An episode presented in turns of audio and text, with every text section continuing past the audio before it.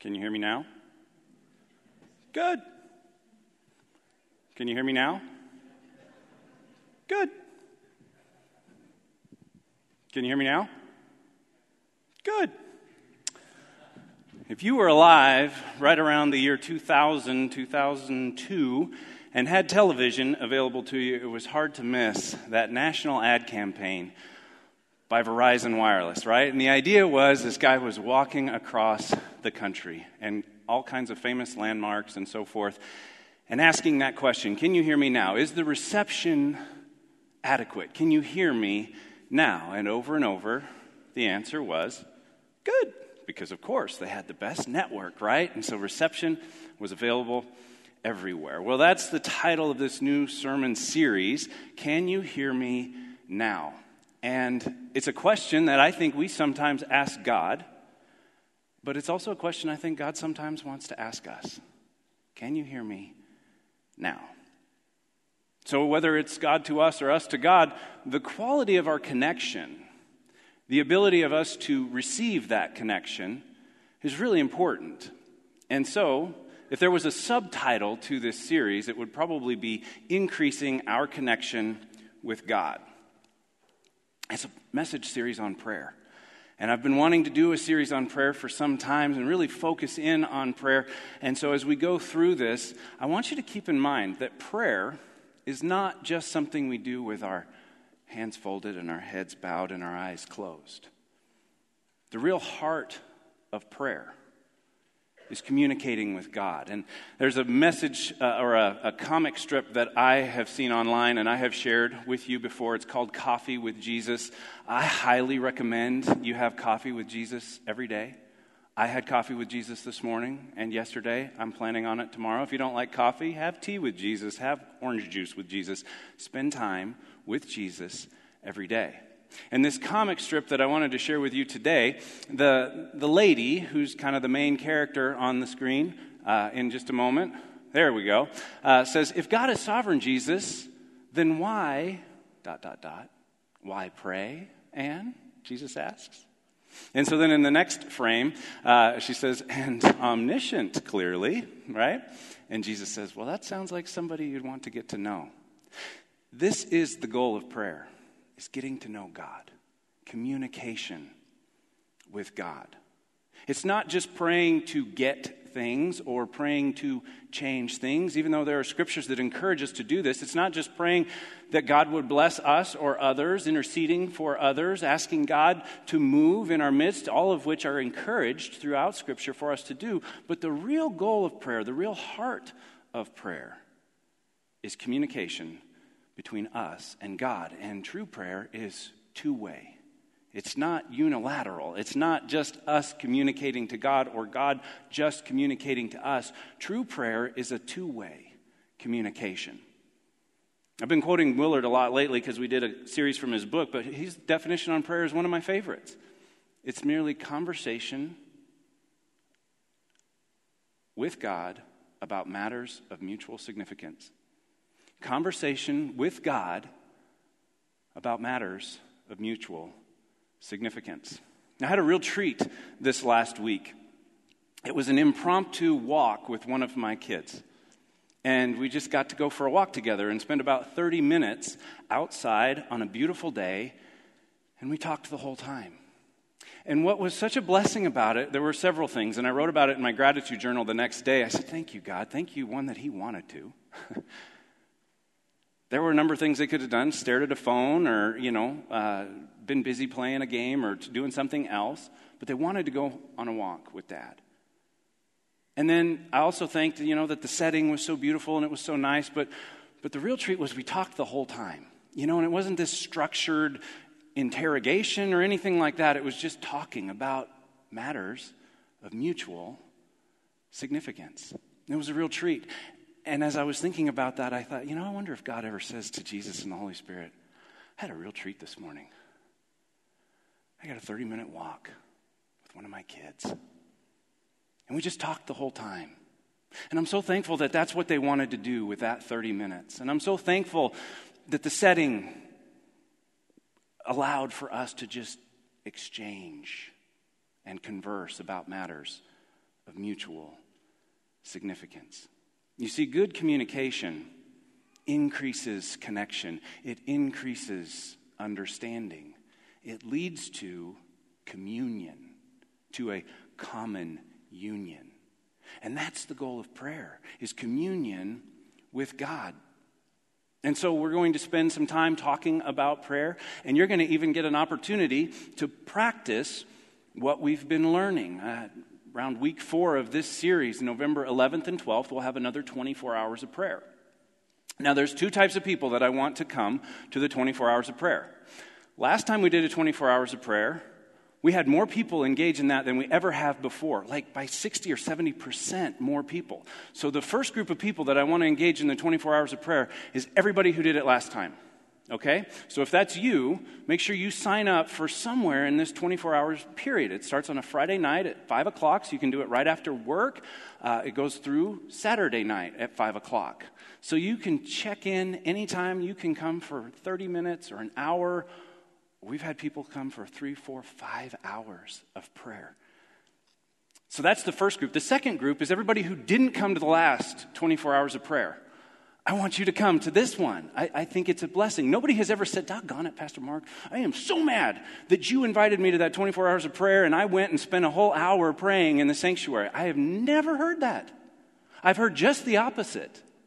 I've heard people say, I signed up for half an hour and I stayed an hour and a half. The setting was just so peaceful and calm.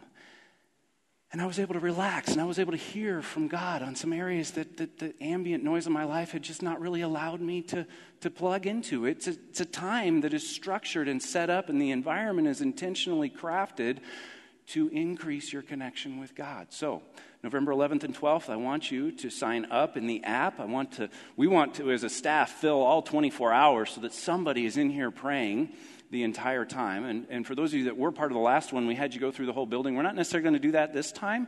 We're just going to come into the sanctuary and back out. There's some other things happening in the building that will make it difficult to do that. So I want you to sign up. You can do that in the app. You can do it by scanning the QR code that's on the screen. You can go out here. Uh, to the table in the lobby, and there's a sign up sheet there. If you do sign up there, make sure you grab one of these little cards that has the instructions for how you get into the building so that we can provide a secure place door's not just open all night for anybody to come and go, but you have to have a code and everything, and those instructions are in there. If you sign up online, those instructions are emailed to you. So, so that's going to be one of the practical applications. For those of you that like, I want to know something that I can do, this will give you an opportunity maybe to try some of the things that we're learning as we go through this series and talk about how good is our connection and how can we improve it. How can we strengthen our connection? How can we hear God better? And how can we be sure when we pray that He hears us? How can we know these things? And so we'll be looking at Scripture and we'll be looking at, at prayers and, and things that are given to us through Scripture, different ways that we can increase our reception and boost our signal strength. Because there's not just the download from God, but there's the upload. How can we hear Him more clearly? How can we boost our signal strength? And, and even kind of at the end here, what is one way that we can always reestablish that connection with God? So we're going to explore those things over the next four weeks. But today, we're going to ask that question from God's perspective My child, can you hear me? My child, can you hear me? As if God is asking us, as his children, Can you hear me? Can you hear me? And so, Psalm 19, David writes these words, and I can just imagine him sitting out with the sheep, looking up at the night sky, or watching a sunrise or a sunset, and saying, The heavens declare the glory of God, the skies proclaim the work of his hands. Day after day, they pour forth speech. Night after night, they display knowledge. There is no speech or language where their voice is not heard. Their voice goes out into all the earth, their words to the ends of the world. So, our bottom line today, sometimes I save it for the end, sometimes I give it to you early and often. Today's an early and often day. Our bottom line today is God is always speaking. These first few verses of Psalm 19 tell us that God reveals himself through his creation. Paul says something similar in Romans chapter 1 when he says that what can be seen and that God can be seen and clearly understood from creation. That even apart from his word, even apart from his spoken revelation to us, that he's revealed intelligent design. He's revealed that there is, is somebody creating this and sustaining it. And scripture tells us who that is. But David continues a little later in that psalm and he says, The law of the Lord is perfect, reviving the soul. The statutes of the Lord are trustworthy, making wise the simple. The precepts of the Lord are right, giving joy to the heart. The commands of the Lord are radiant, giving light to the eyes. The fear of the Lord is pure. Lost my spot. Enduring forever. The fear of the Lord is pure, enduring forever. The ordinances of the Lord are sure and altogether righteous. They are more precious than gold, than much pure gold. They are sweeter than honey, than honey from the comb. By them is your servant warned. In keeping them, there is great reward. God speaks to us through His Word. That's the, the main thrust of those four verses. In fact, the longest chapter in Scripture is Psalm 119. It's 176 verses. Every single verse speaks about the Word of God in some form or fashion the testimonies, the precepts, the promises of Scripture. And every single one holds up the value of God's Word. God speaks to us through His Word. God speaks to us through prophets, through teachers, through fellowship with other believers. God speaks to us through His Word and through those who speak His Word. Romans tells us that faith comes by hearing, and that by the Word of God. God speaks to us. He promises in Jeremiah 3 that He will send out shepherds among his people to speak his words, that he will send priests. Priests speak to God for people and to people for God. In the New Testament, there are apostles, there are teachers, there are evangelists, there are prophets, there are those who speak the words of God, and they aren't always the professional clergy. Often it's, it's the people, it's in your fellowship group, it's, it's in your banding together group. It's when you open up and you share something with somebody and they can speak a word into that, or they can come with encouragement, or they can call out a scripture that comes to mind and share that with you. So God is always speaking, but we are not always listening. Whether it's indifference, anger, misunderstanding, distractions, we're not always listening. Sometimes our antenna is not up. Sometimes we lose connection with the source. Sometimes our phones are turned off, right? And so the call doesn't come through. Other times we're too busy. And so we send the call to voicemail. And then our voicemail box gets full, right? And you can't even leave a message. I had that happen this weekend. So I texted the person, right? Because it's so important that they hear what I have to say. And so when I couldn't leave a voicemail, I texted them, hey, did you know your voicemail box is full? You should do something about that so that I can leave you a message, right? I wonder if God ever feels that way when we just send him to voicemail and then the voicemail box is full because of all the other messages that we haven't gotten from him, right? Sometimes we have very poor reception. The circumstances of our lives, our attention. I wrote in my journal that, you know, reception is usually better on the mountaintop than it is in the valley. Sometimes our reception is poor because our circumstances have us in a valley.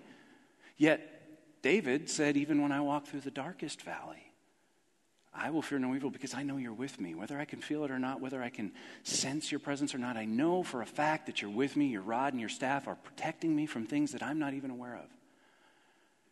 So we can know that He is with us. Sometimes our attention is divided by lesser things. And honestly, everything is a lesser thing than what God is wanting to say to us at a given moment. Sometimes we're too busy talking that we don't stop to listen to what God might want to say to us. And so, with that as a backdrop, with that as sort of a launch pad, there's a couple passages that I want to look at one from the New Testament, one from the Old Testament, on this idea of hearing God, on this idea that God is always speaking. Are we always listening? So, the first one comes from John 10 27. Just one verse might sound familiar. You probably don't need to go there necessarily. It'll be on the screen behind me. When we get to the second passage, I'll give you a page number and you can follow along. But this is Jesus speaking to his followers, but also to some Pharisees, right? those people that aren't following him, but they're hearing what he's saying. He's addressing them as well. And he says in John 10 27, My sheep listen to my voice. I know them, and they follow me. My sheep listen to my voice. I know them, and they follow me. There's all kinds of relationships that are taking place here. And Jesus is saying that his sheep are his followers. You see the connection there? My sheep follow me, if you cut out the middle section of that verse. He's speaking to his followers, and chapter 10 provides context. If you read the whole chapter, he's using this extended metaphor of a shepherd and sheep and a sheepfold and the gate on the sheepfold. And he's drawing all kinds of spiritual connections to this. So it's powerful, and I would encourage you to read John chapter 10 this afternoon and, and ref- meditate on it and see how it informs this verse in particular. But just this last month, we've been talking about this idea that the Lord is my shepherd. We spent a six week sermon series on Psalm 23, the shepherd psalm, that begins with that statement The Lord is my shepherd. Therefore, I lack nothing. And if the Lord is our shepherd, then you're one of his sheep. That's the relationship. He's the shepherd, we're the sheep. And so in Life Without Lack, over and over, we talked about remembering. And, and don't just move on. It's so easy to do this. It's so easy to just move on. Okay, Life Without Lack is over. I know I only read four chapters, but it's over. I got to get on to the new thing. No, keep, like, remember. What does God say over and over in the book of Deuteronomy as his people are about to leave the wilderness and go into the promised land? He says, Remember, remember, remember. Remember, remember, remember. Remember what God did. Teach your children so that they'll remember and remind them to remember. Well, what does to remember mean? Remembering means living as if something is true. It's not just an intellectual exercise, it's a physical exercise. It's living as if something is true. So we want to remember that we are invited to live a life without lack. We're invited to live as if that's true every day.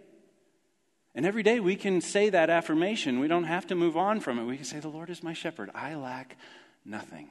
And allow that to remind us to live that day as if it's true that a life without lack is available to us.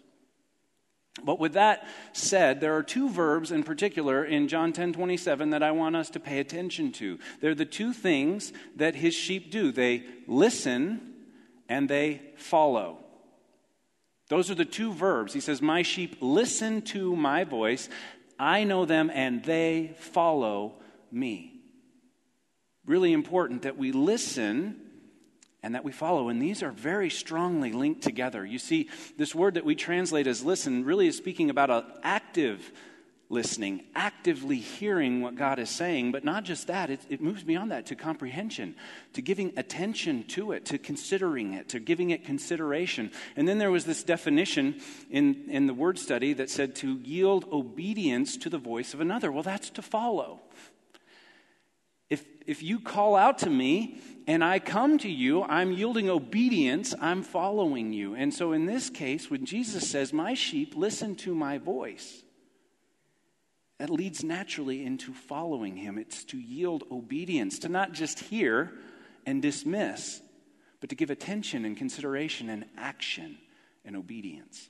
So, the first verb that I want to look at is listen. The second one is to follow, which flows naturally out of listening. To follow one who precedes. To join him as his attendant. To accompany him. That's what that, that word that we're translating as follow, it, it, it literally means to come alongside, not just momentarily, but, but there's relationship implied here to become a disciple, essentially, because a disciple is a follower, a learner, an apprentice. That's what a disciple is. And I think sometimes we overcomplicate this.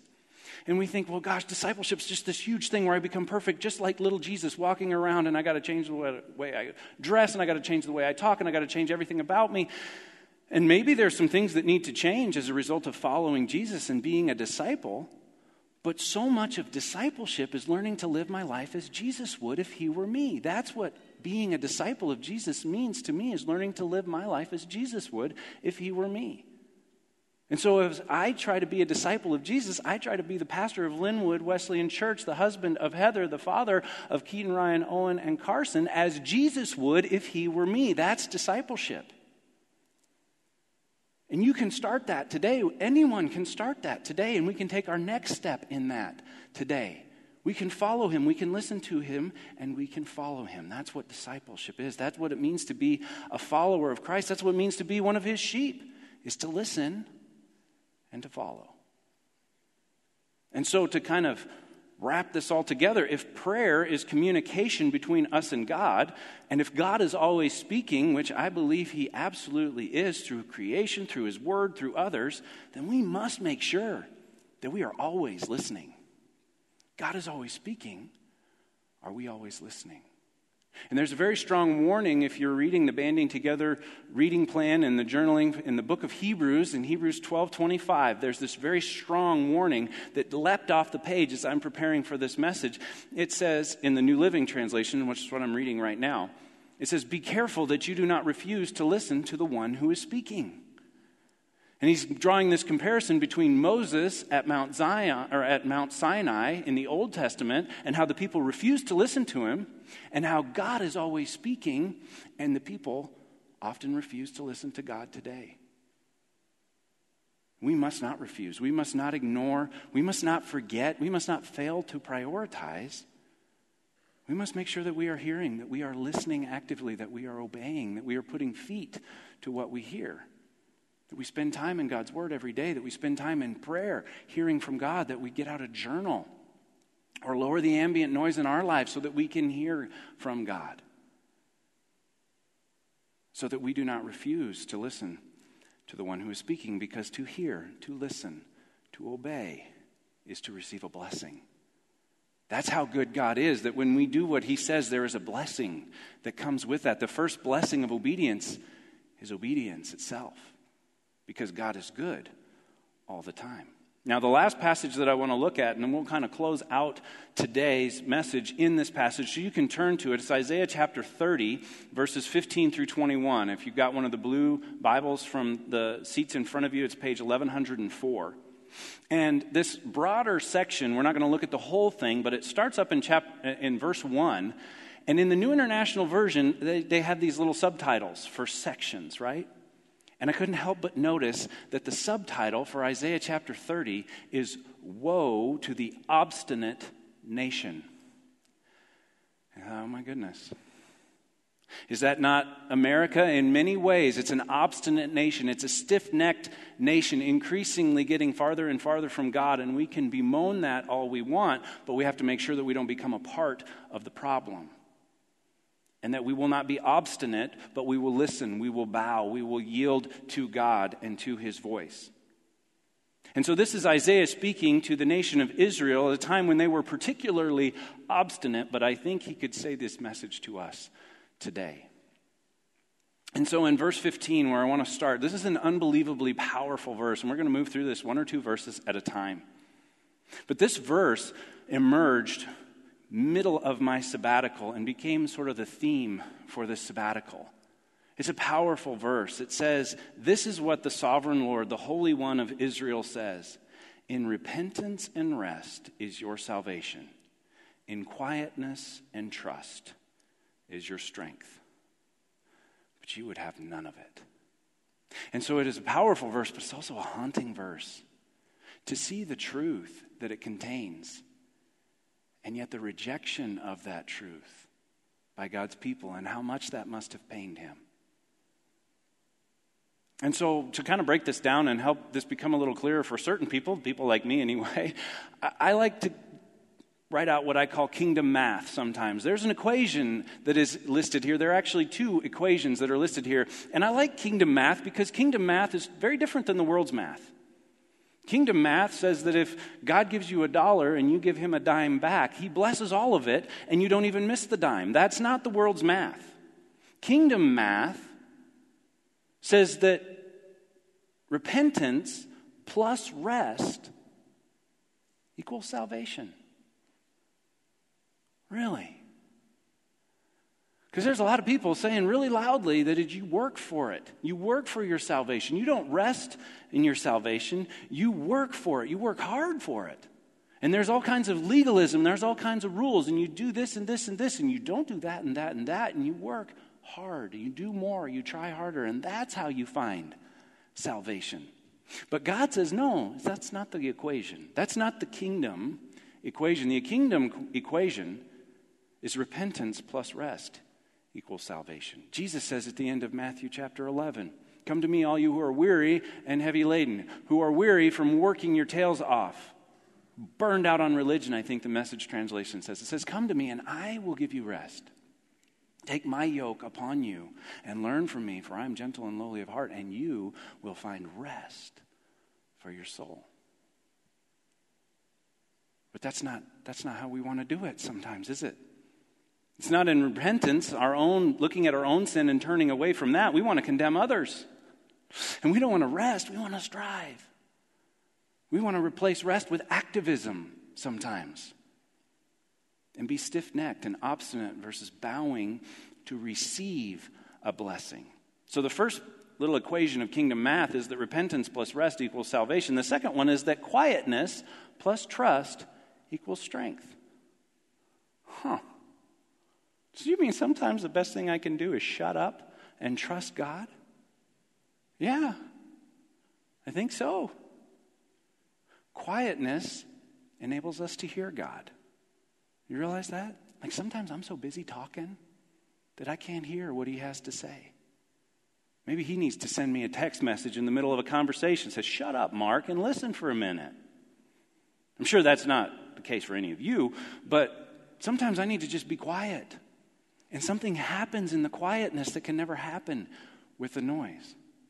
One of the greatest discoveries of my sabbatical, now three months later, was that I need to spend 30 minutes alone with God with nothing in my ears, and walking works better than anything else.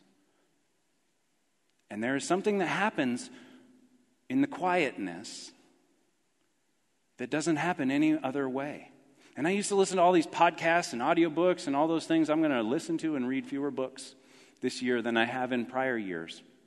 Because I always had a book. I'd even walk around in the gym down here when it's too cold to walk outside with a book, you know, because you're just doing a circle. It's four right turns and continue, right? And so you can read. But I didn't ever listen, I didn't ever hear.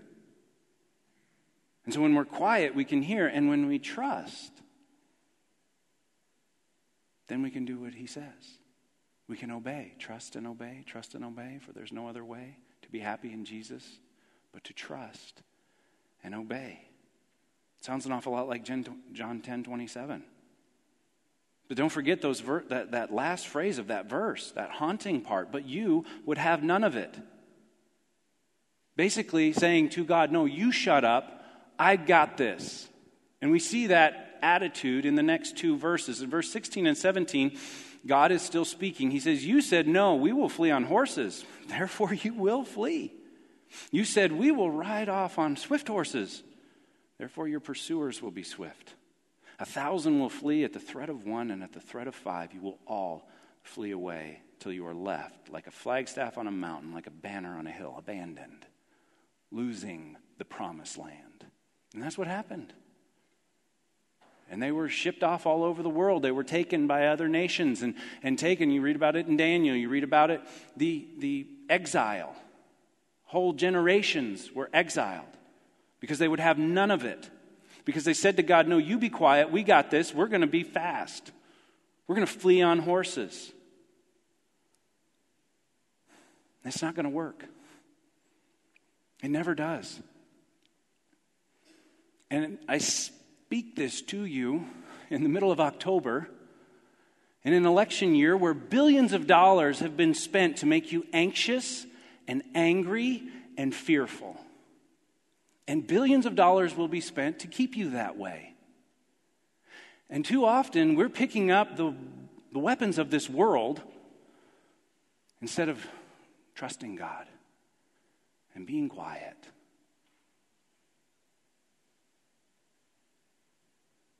And resting in Him. Yes, you should vote. Yes, you should be politically active, but do not pick up the weapons of this world as you do so. Because too often, we're not even voting for the people that are for us, we're voting for the people that are against the people we're against. And that has become the climate that we live in today And I don't think it's a climate that Jesus would endorse. I don't think it's a climate that makes God happy. And so we have to learn to lean into God, to trust God, because what follows these two verses, which are so depressing, is so beautiful. What follows in verse 18 and 19 is so beautiful, it is so powerful. He says, Yet the Lord longs to be gracious to you, He rises to show you compassion. For the Lord is a God of justice. Blessed are all who wait for Him. Oh, people of Zion who live in Jerusalem, you will weep no more. How gracious he will be when you cry for help. As soon as he hears, he will answer you. This is promise of Scripture.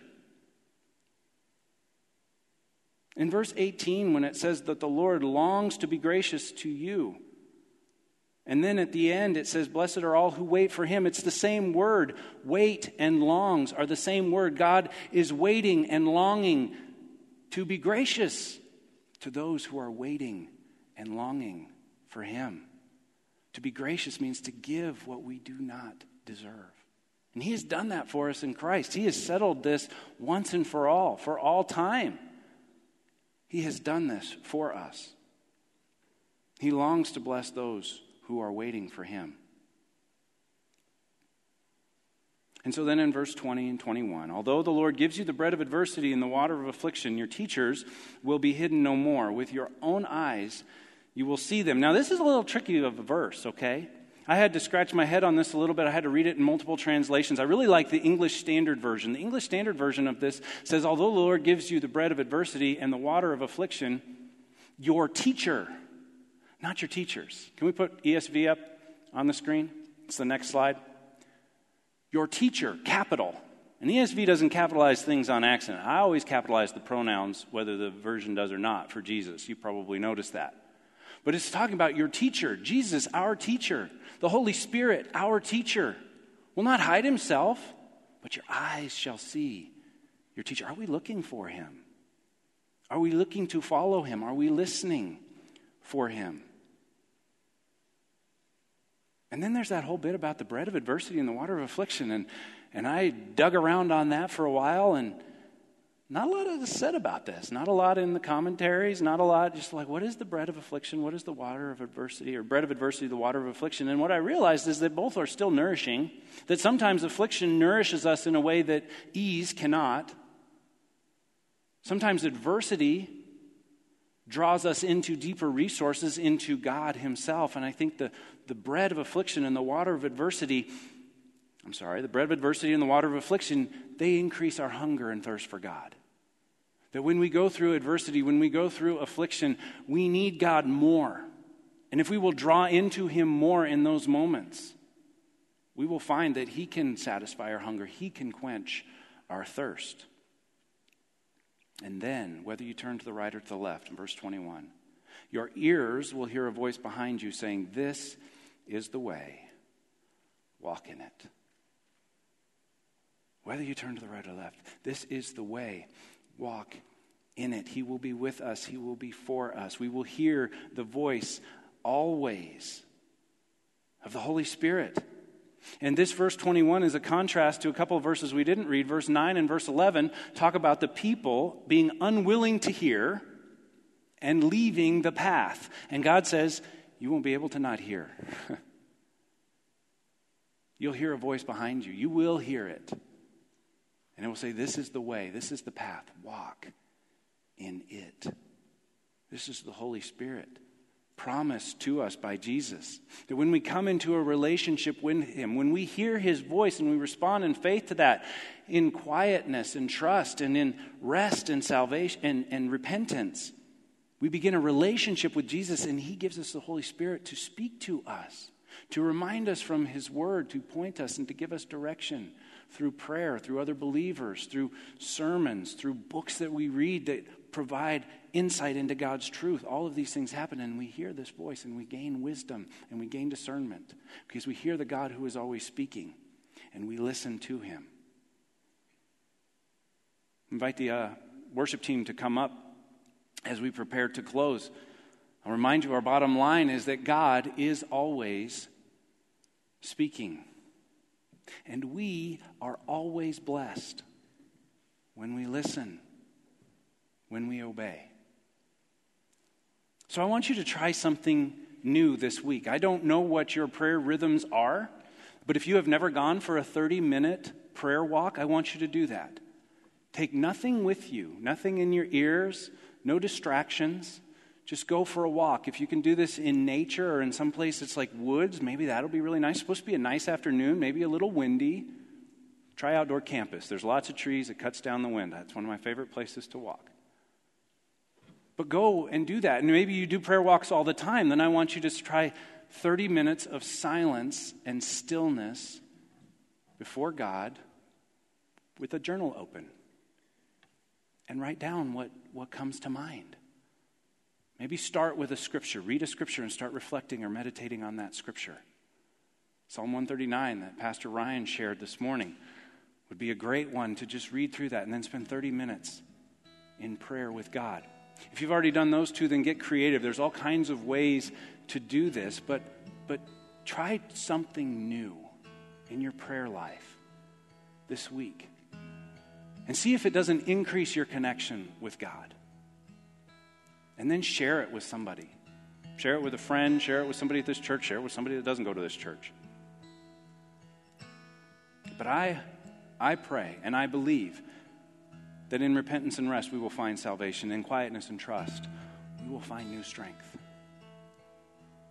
And so if you're hearing this, if you're watching online, if you're here in the room and, and you don't have that relationship with Jesus, you've never begun that relationship with Jesus, then, then this is good news for you today. That in repentance, in turning from your sin, and in rest is your salvation.